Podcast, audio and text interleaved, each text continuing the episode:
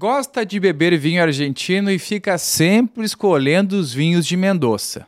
Saiba que a Argentina não se reduz a essa região, que tem sua importância, mas tem outros locais de igual complexidade de, e que faz vinhos de excepcional nível também. E são os vinhaços. Dando sequência à nossa série de episódios falando sobre os países produtores de vinho no mundo, a gente fala hoje sobre a Argentina. Eu sou o sommelier Sidney Lucas. E eu sou o jornalista Estevão Limana. E aqui a gente fala de vinho sem afetação.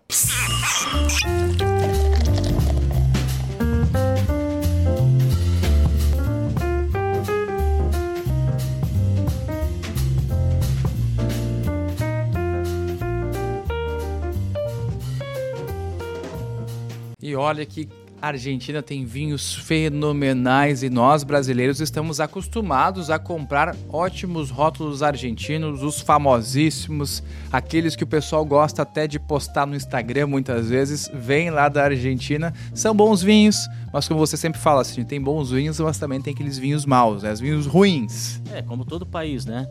Mas erra quem pensa que a Argentina só faz Malbec bom. Só faz Malbec e Cabernet Sauvignon. É só isso que a gente escuta falar muitas vezes, né? Tem muitas uvas incríveis ali também. É um reduto de, de inúmeras uvas, de vinhos feitos, de vinhos muito bons com, com uma variedade imensa de uvas. Malbec, Cabernet Sauvignon, Merlot. Ah, Merlot. Ah, Pinot Noir, faz alguma... Chardonnay, Sauvignon Blanc, Riesling, tem... Tomei Riesling da Argentina, muito bom. Já imaginou tomar um Riesling argentino?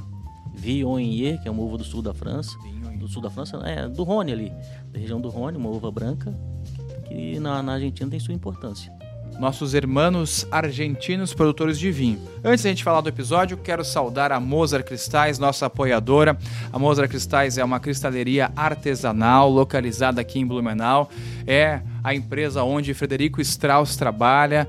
Frederico Strauss é um ótimo químico aí que acaba sendo o autor de muitas taças, é o autor da primeira taça de espumante do Brasil. E se você está procurando taças, até para sua empresa, para adegas, para bar ou restaurante, fala com a galera da Mozart. Entra no site mozartcristal.com.br, cristal é com Y, né? Crystal, ou então acessa o Instagram deles que é @mozartcristal. Mozart Cristal com Y. E é claro que aqui na nossa bancada estamos degustando um vinho nas taças da Moza e atrás também você vê aí as taças no nosso cenário, lembrando que a Mozart é a maior fabricante de taças para as vinícolas gaúchas, Mozart Cristal nos apoiando aqui no podcast.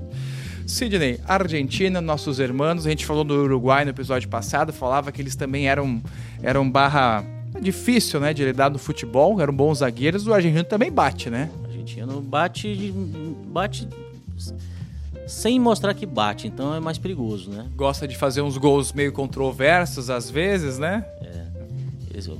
A Argentina bate de uma maneira diferente, né? Que parece que não tá batendo, então. não é um é. problema.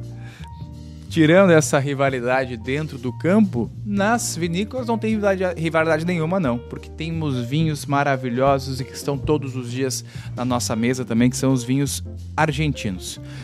Malbec, Cabernet Sauvignon, Syrah. Syrah, Taná. Taná. Pinot Noir. E a gente sabe que a Argentina tem uma população quase de 50 milhões de habitantes. Então tem uma produção muito maior que a do Uruguai, comparando que tem cerca de 3, 4 milhões. E a exportação é uma das maiores do mundo também. Você, Cine, já foi para lá para Argentina, conhece um pouco da cultura deles? Como é que você vê essa produção ser tão dominante aqui na América? A Argentina, ela, a importância dela também, não só na importação, o consumo interno é muito grande. A Argentina deve estar beirando aí os seus 22, 23 litros per capita anual. Isso é bastante, é um bom consumo. O Brasil não, não, não toma, não consome 3, 2 e pouco, 2 litros e pouco per capita uhum. anual. Então, tanto para o consumo interno quanto para a importação. É uma, uma região que produz, é um país que produz um volume gigantesco, né? Grande parte dos vinhos saem de Mendoza, por isso a fama da região. Mas tem Patagônia, tem Salta, tem San Juan. São regiões muito importantes também e que são pouco exploradas. A gente vai falar bastante hoje. E vale a pena fazer um turismo. Né? Se você está planejando férias, ah, vou sempre para a praia do Nordeste. Mas, cara, se você gosta de vinho, vale a pena fazer um, um roteiro turístico em Mendoza, na Patagônia, ou faz aquele caminho Mendoza-Santiago no Chile. É um, você vai ter uma experiência muito, muito legal. Sidney, vamos para o nosso mapinha, porque hoje o podcast é bastante explicativo. Sim, vamos lá. Temos aqui então o um mapa da Argentina. Nossa, Fica bem, dá para dizer assim, Ficou bem borradinho. Ficou, é, ficou.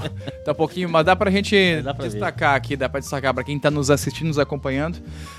Estamos com um mapa aqui na nossa televisão para falar dessas regiões, né? Temos aí três regiões predominantes que você colocou aqui. E para falar de Patagônia, de Mendoza, de San Juan e Salta. E Salta.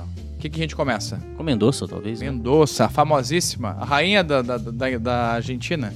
A rainha, quase igual. Dá pra dizer que Mendoza é igual o Kirchner. já tá tendo rei e rainha lá. Né? Já tá tendo rei e rainha. Bom, Mendoza, 80%, sei lá, 70% dos vinhos são produzidos da Argentina são produzidos em Mendoza. Não por acaso é a região mais famosa que tem. E as regiões mais interessantes da, da de Mendoza são as regiões mais altas.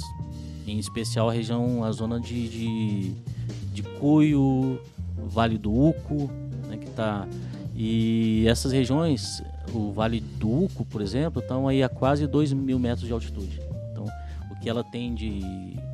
que contribui muito para a qualidade da fruta é essa altitude da região de Salta. De, de... Salta também tem altitude, mas depois a gente fala. Sim. É de, de, de do, da zona do Cuyo, para você ter ideia, que é um pouco mais ao norte de, de Mendoza, né? Aqui está Mendoza.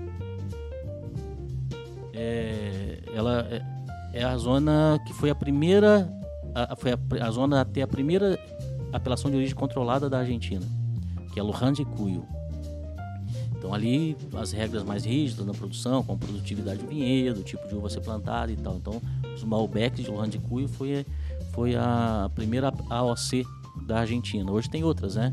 Hoje o Vale do Uco também tem, outras zonas tem também, tem Guadalari, que fica que é uma sub-região do Vale do Uco, que é a região mais promissora hoje da, da região de Mendoza. Pra você ter ideia, os produtores da Argentina, os produtores argentinos, eles, eles, eles não, eles achavam que a zona de Guatalari, que talvez tá, esteja aí entre as mais altas da, de Mendoza, ela não era adequada para se plantar uvas ali, para produzir vinhos, porque era uma região muito fria. Tanto que quem subiu para Guatalari a primeira a subir, há cerca de 30 e poucos anos atrás, foi a, a Chandon. Moe Chandon. Para plantar uvas ali, para colher e fazer espumantes, que por ser uma região mais, mais fresca, mais fria, acreditava-se que o vinho teria, e de fato, a região mais fresca tem mais acidez e tal, mas seria uma acidez exagerada pouco amadurecimento da fruta e é o que precisa, de certa forma, para se fazer espumante. Mendoza está concentrado quase 70% da produção dos vinhos argentinos, né? É, grosso modo, isso, dá para falar 70% sai dali. Só que tem uma curiosidade, né? Que Mendoza está localizada lá na, bem próximo às montanhas dos Andes, né? Uma região muito alta e que traz as características do vinho. O que, que a gente tem de característica dessa região, assim, que é a potência dos vinhos que a gente experimenta que são de Mendoza? Pois é, o, as zonas mais importantes de Mendoza, como o Randicuy, o Vale do Uco e tal, já estão encravadas ali na, na, nos Andes. E justamente essa a temperatura anual média mais baixa, que faz com que o vinho tenha acidez e também essa altitude, cerca de 1.500, 1.800 metros de altitude, faz com que a uva tenha uma incidência solar maior, então vai ter um amadurecimento mais adequado e essa proximidade, vamos chamar assim, com o sol, é, faz com que a uva tenha uma casca um pouco mais grossa, então vai ter mais matéria corante. Então, tudo aquilo que é importante comercialmente para o vinho, normalmente você olha um vinho mais clarinho e tal, gera um preconceito, apesar de, de não ser problema. Então, aquela, aqueles vinhos com mais cor, com mais extração, com mais, mais roxo mesmo, é, aquele, é o efeito que o sol faz, né? E, em, e paralelo a essa incidência solar, tem também a temperatura mais amena ao longo do ano e a amplitude térmica, que é o que, que contribui de maneira muito, muito, muito grande assim. Temos pra, dias pra quentes e noites frias lá. Isso, amplitude térmica, noite. O ideal é que tenha pelo menos 10, 12 graus de diferença entre dia e noite. Na Argentina tem zonas ali nas zonas mais altas, como Gualtalari, Vale do Uco e Lujan de Cuyo, que chega a, a 18, 22 graus de diferença entre o dia e a noite. 18 graus de amplitude térmica 18, 20. dia. Sim. Então, durante o dia 35 graus E à noite 20, 18. Mas é quase o clima aqui da- do, do sul do Brasil, né? Chove, faz neva, faz sol no final da tarde. No mesmo dia a gente tem isso às vezes no inverno aqui. E detalhe, em relação à chuva, a média de, de chuva nessas regiões da Argentina são de 200 milímetros ao ano. Muito pouco, Nada. muito pouco. Tem, tem regiões aí que no sudeste aqui, nessa época de chuva, chove 50, 70 num dia. É. Bom, aqui, aqui onde nós falamos, Blumenau, temos dias de 40, 60 milímetros de chuva num dia só. Sim, É muita pouca, muito pouca coisa. Muito pouca coisa. 200 milímetros de chuva ao longo do ano. Então, região seca precisa de, de, de, de- de irrigação, mas não é isso aí, essa questão de água e de, e de chuva escassa, não é uma questão só de Mendoza. Aí está na Argentina inteira, com uma exceção ali do sul, que tem, já tem outro contexto. Tem também tem, tem alguma limitação, mas não é tão grande quanto em cima. Aí precisa da irrigação. A Argentina toda precisa de irrigar seus vinhedos. Tem uma boa drenagem o solo também. boa drenagem, porque o solo é aluvial, então um solo com baixa matéria orgânica. E a vantagem de irrigar é que não tem ali uma, um tobogã de qualidade de safra, né? Então tem o vinhedo na mão. Tanto que os vinhos argentinos, os chilenos também são assim, Consegue controlar mais. tem, não tem um- uma, uma diferença de safra, de qualidade de safra de todo ano. E, Então, pode falar. não, e olha que demorou pro vinho em Mendoza se popularizar, porque a gente tem, por exemplo, tem- reza a lenda né, da história que, que os vinhedos foram levados para Mendoza lá no século no século 15, 16, né, por padres também católicos. Acho que é um pouco até parecido com a história brasileira, né? Que, que do sul do Brasil, que tivemos Roque Gonzalez catequizando os índios, mas também plantando as primeiras videiras já, né? De culturas eh, europeias, né? De uvas europeias. Mas por muito tempo, acho que o vinho argentino ele, ele ficou concentrado mais no consumo interno, né? No consumo interno. Até nós temos aqui no Brasil, claro, depois da, da era Collor, né? Que tivemos a abertura para o mercado internacional, aí nós tivemos a chuva de vinhos chegando por aqui argentinos. Sim. O aumento da qualidade do vinho argentino é recente, né? Então, até início da década de 90, era uma enxurrada de vinhos argentinos de baixa qualidade. Aí depois aí qualidade foi aumentando, aumentando, aumentando e hoje é incrível, né? os vinhos são excepcionais. Mas eh, a melhoria do vinho argentino, os padrões que tem hoje, data aí de uns 30 anos para cá.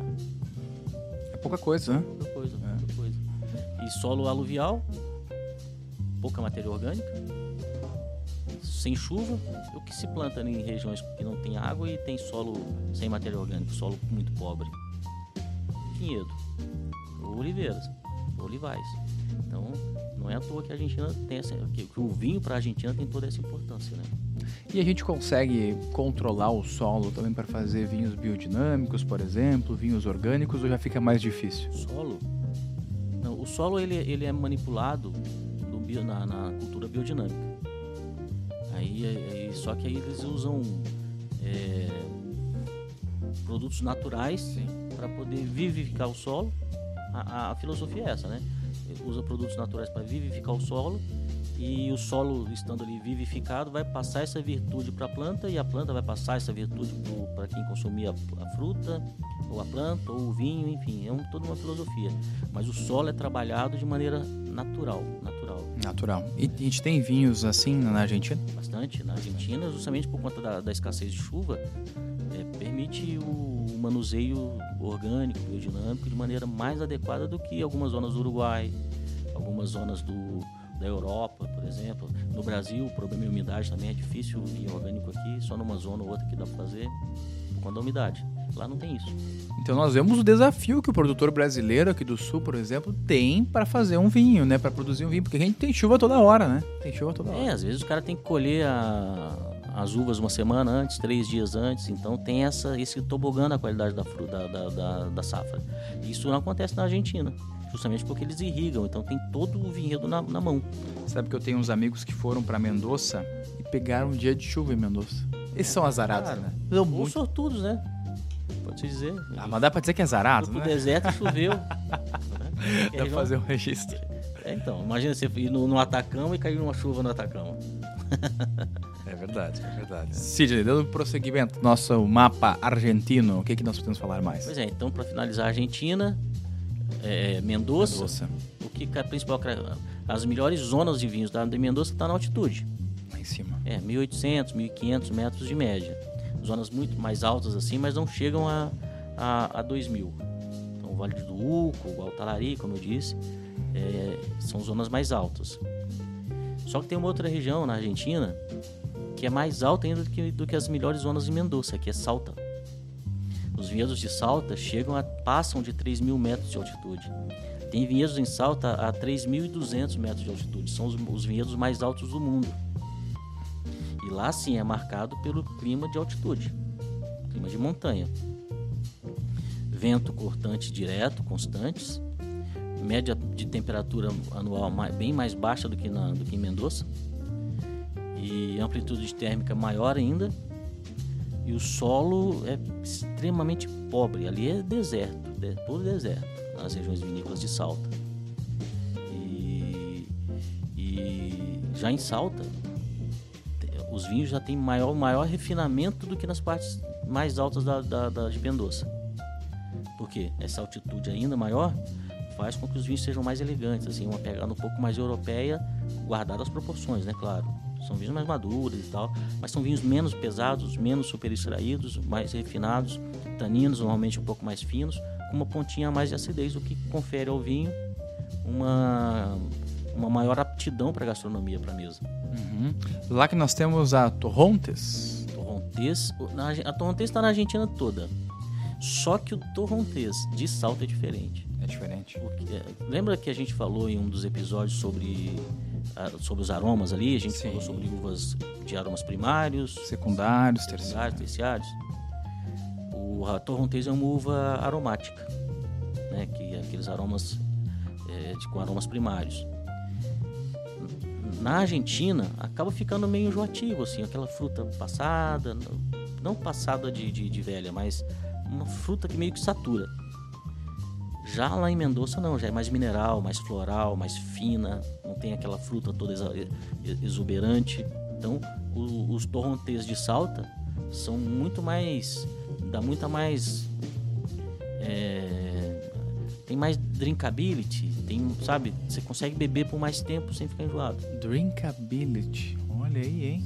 É, não achei outra palavra. Oh, um cara que tem um, um- um- um vocabulário que só tem o termo em inglês é diferenciado, né? Se... É, eu acho que talvez bebabilidade, mas vamos lembrar da escola, né? e como a escola Não está conosco. não está conosco, A Ambev não está conosco. Ambev é Escola da Ambev, né? a, É. a Ambev é a nossa concorrente. Nossa concorrente. É. A Ambev faz cerveja, né? Não podia fazer vinho. Se a Ambev fizesse vinho, ia... É, mas quase soltei beba- bebabilidade. É isso. É, então é essa acidez, essa- esse refinamento, essa elegância que é mais comum em regiões mais altas e em altitude salta. Não se compara a nenhuma outra região do mundo, isso sobra lá, esse refinamento. Sobre refinamento. E lá tem bastante taná, os tanás de salta são muito refinados, muito bons.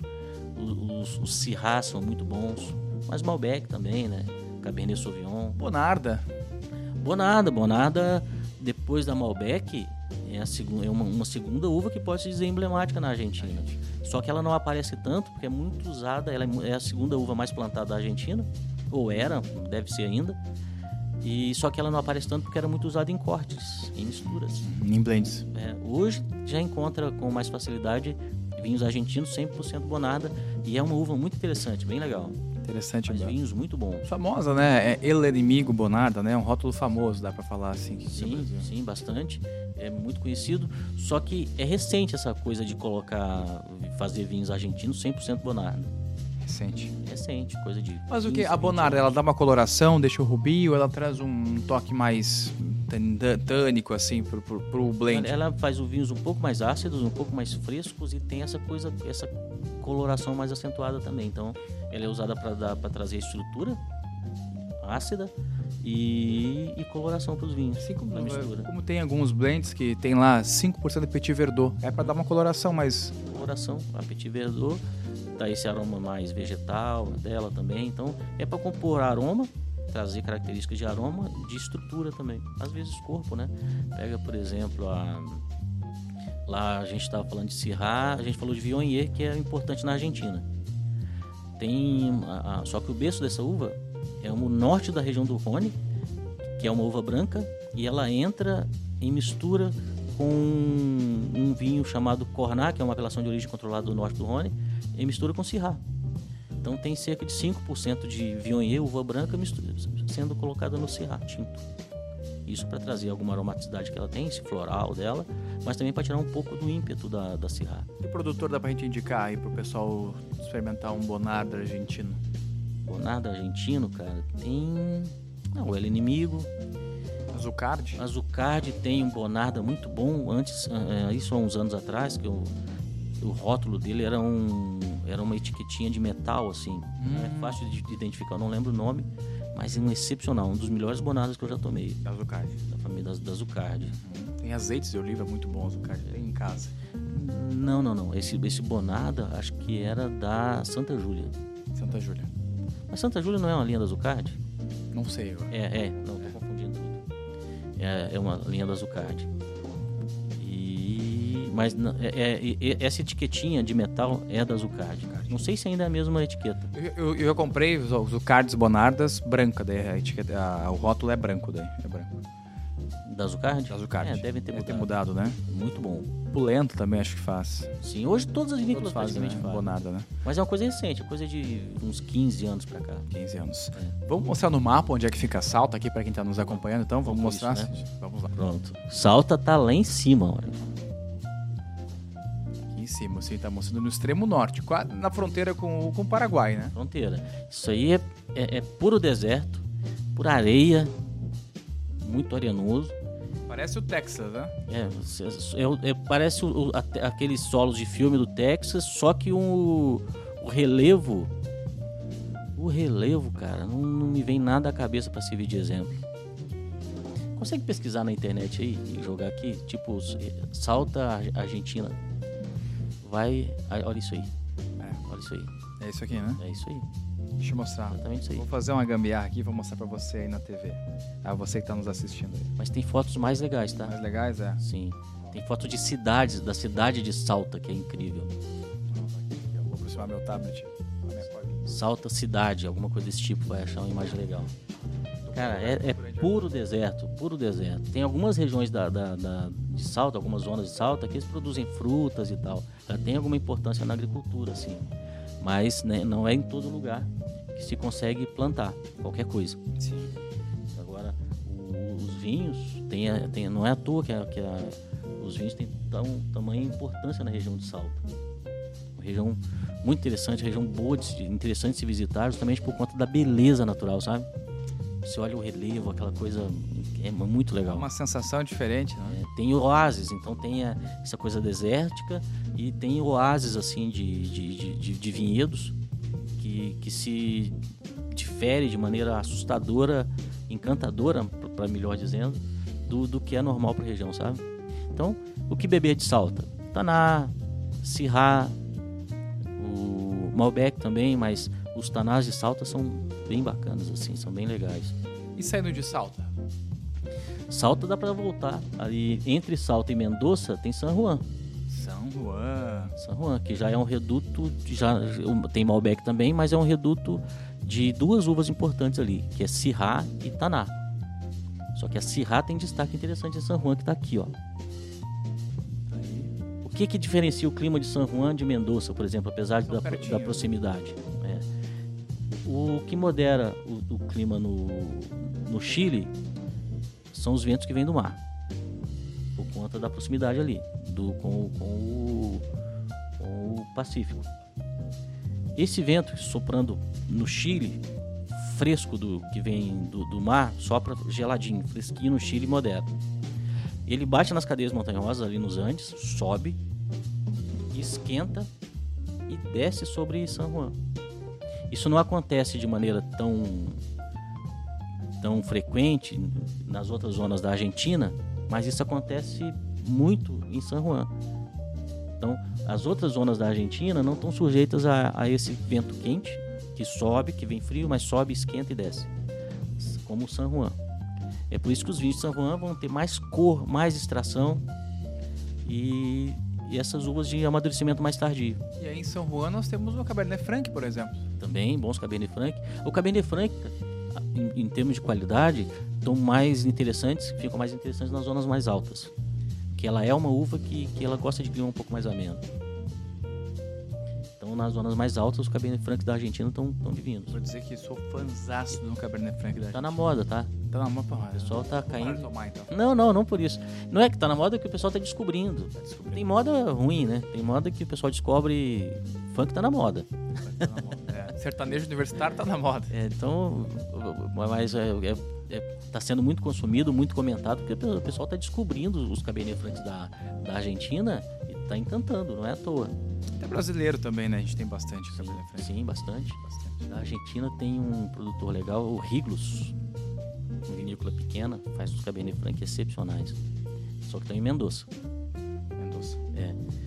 San Juan, então, Sirá e Taná. É uma região um pouco mais plana e, as, e lá o pessoal cai moendo, produzindo volumes gigantescos. Então é uma região que permite colheita mecanizada e tal. Então é uma região que, que produz um volume muito grande, apesar de ser uma região pequena. Denominação de origem, de origem controlada também por lá? Não que eu saiba. Eu acho que em San Juan ainda não. Ainda não. Em algumas regiões, a Salta é, já é. Algumas zonas da, de, de, de Mendoza também é. Algumas sub-regiões, né? Mas já tem algumas. Deve ter, sei lá, chutando aqui, deve, já deve ter umas 10 denominações de origem na Argentina.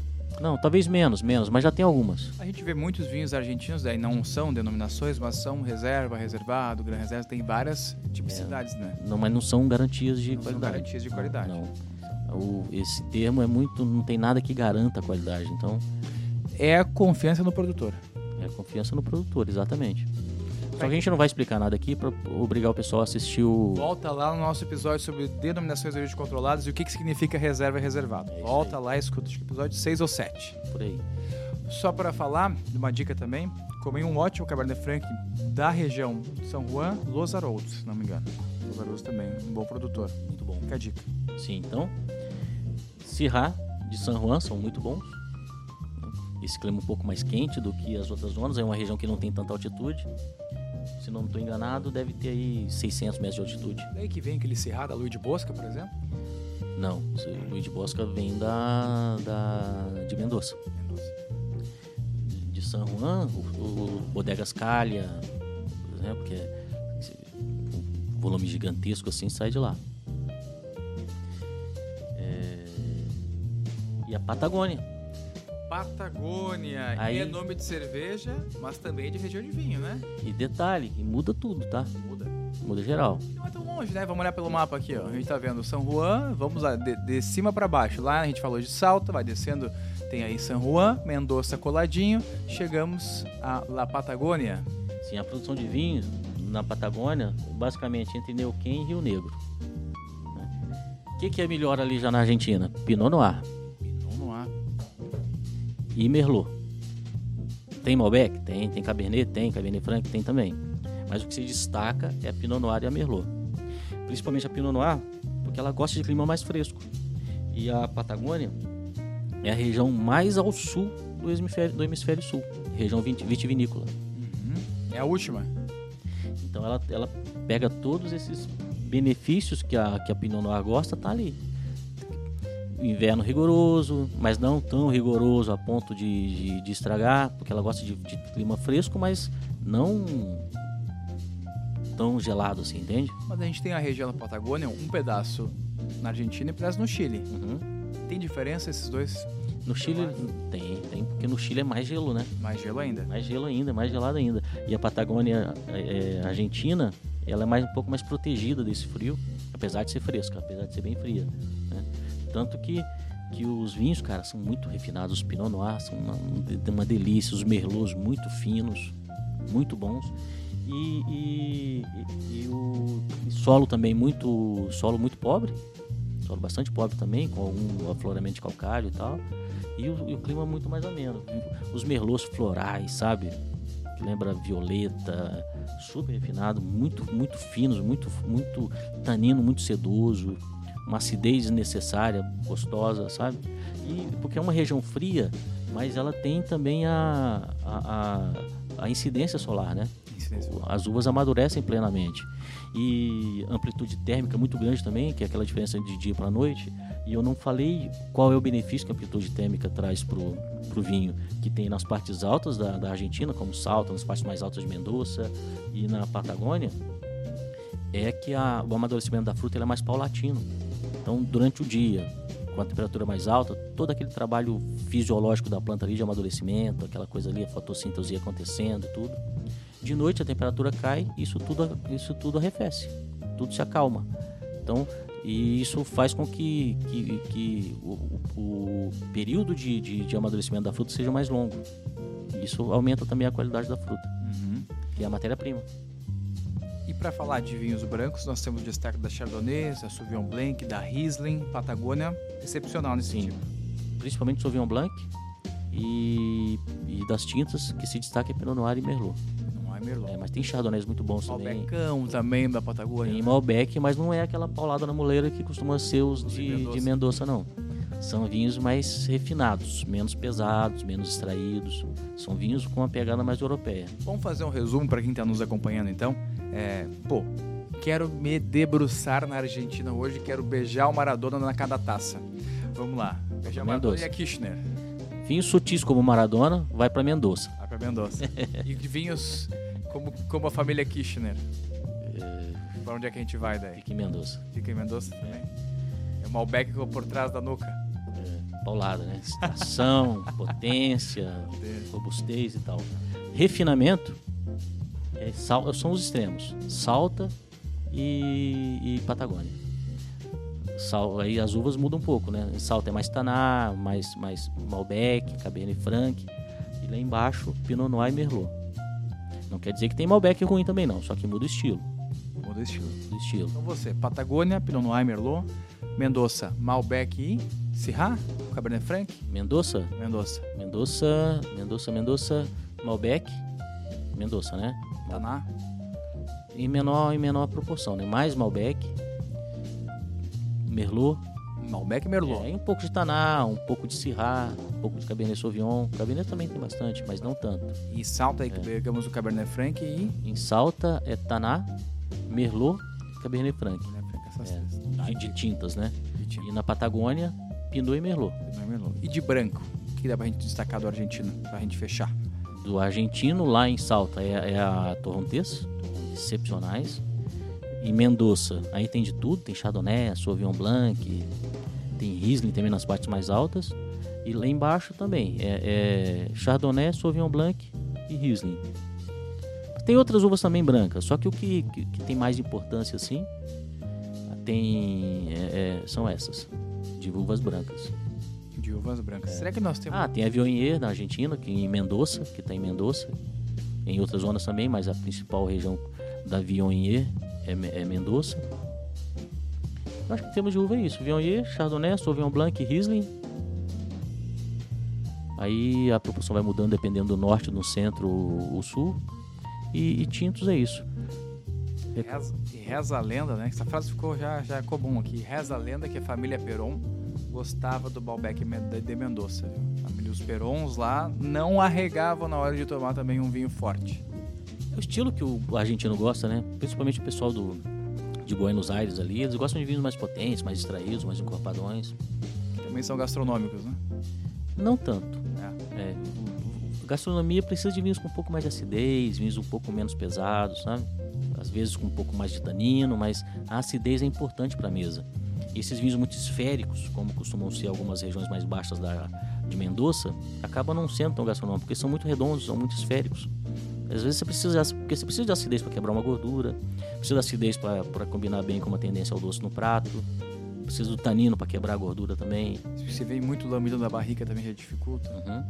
Entendeu? A gente tem os famosões da Argentina, né? Que o pessoal costuma comprar bastante aí. E às vezes até compra do, de uns lugares duvidosos, né? Tem esses produtores gigantescos. Qual é a dica para poder comprar? Ah, eu quero comprar o vinho, quero comprar a Angélica Zapata, quero comprar o DVKT, né? Eu quero comprar. qual é a dica? Compra direto do importador. Ou se for escolher uma loja, escolha lojas que, que, não, que não façam contrabando, né, cara? Porque sabia que mais de 20%, 20 e poucos por cento dos vinhos comercializados é, são, são adulterados ou falsificados? Adulterados, falsificados. Isso é muito fácil ser adulterado desses argentinos, né? Que são. eh, A indústria é muito grande, né? Principalmente porque muita gente busca na fronteira e na fronteira não vai ter muito controle. Não, não digo nem para atravessar, digo para comercializar mesmo. Pega do ambulante ali, Comprar. né? Uma coisa é você ir lá na Argentina, dentro da, do, do, do shopping. E digo até mesmo trazer, né? muitos, muitos revendedores da fronteira, da Argentina, do Paraguai e tal, eles não vão ter muito critério na hora de escolher os fornecedores. Entende? Então, você está muito mais sujeito a comprar um vinho adulterado de contrabando do que de importadores, de lojistas sérios, entende? Então, se o cara busca na fronteira, cara, é, você pode até pagar mais barato, mas vai estar correndo o risco de tomar vinho adulterado, de comprar o, o vinho tal e não ser o vinho tal. Dá um Google pra você ver. Os caras vendem até aqui, ó, a cápsula do vinho. Eles vendem no Mercado Livre pra quem quer fazer adulteração de vinho. Pois é, cara. Tem até isso, imagina, né? Aquelas caixas de catena zapada que o pessoal gosta de botar em casa, as de madeira, tem tudo pra vender no Mercado Livre. Então o vinho do contatinho é um perigo. Você pode estar. E outra coisa, cara, também. No, o vinho não é. A gente acha que beber vinho e tal é de, é de beber a bebida alcoólica de, de, de qualquer modo é, é de boa, mas tem que tomar cuidado com a procedência, porque existem alguns tipos de álcoois que são que são que te matam. Matam. Não é só um, um tipo de álcool que existe, né? Então pode, durante o processo de, de elaboração ali e tal, pode ter rolado, aparecido na, durante a fermentação algum álcool estranho, algum componente estranho, natural ali. Depois dá ruim. Dá ruim, dá ruim, acaba com sua saúde. Nunca, e se beber, sempre lembra que não dirige, né? Não dá pra dirigir e beber. E olhe para onde pisa também, pode tropicar também. Mesmo andando, ainda é perigoso. Imagina dirigindo. Imagina você, imagina você tá tomando vinho e vai derrubar uma taça dessas aqui ainda, ó. Uma taça dessas da Mozart vai derrubar ainda, que se cai. Andar, não dá, né? andar chapado já é perigoso, imagina dirigir.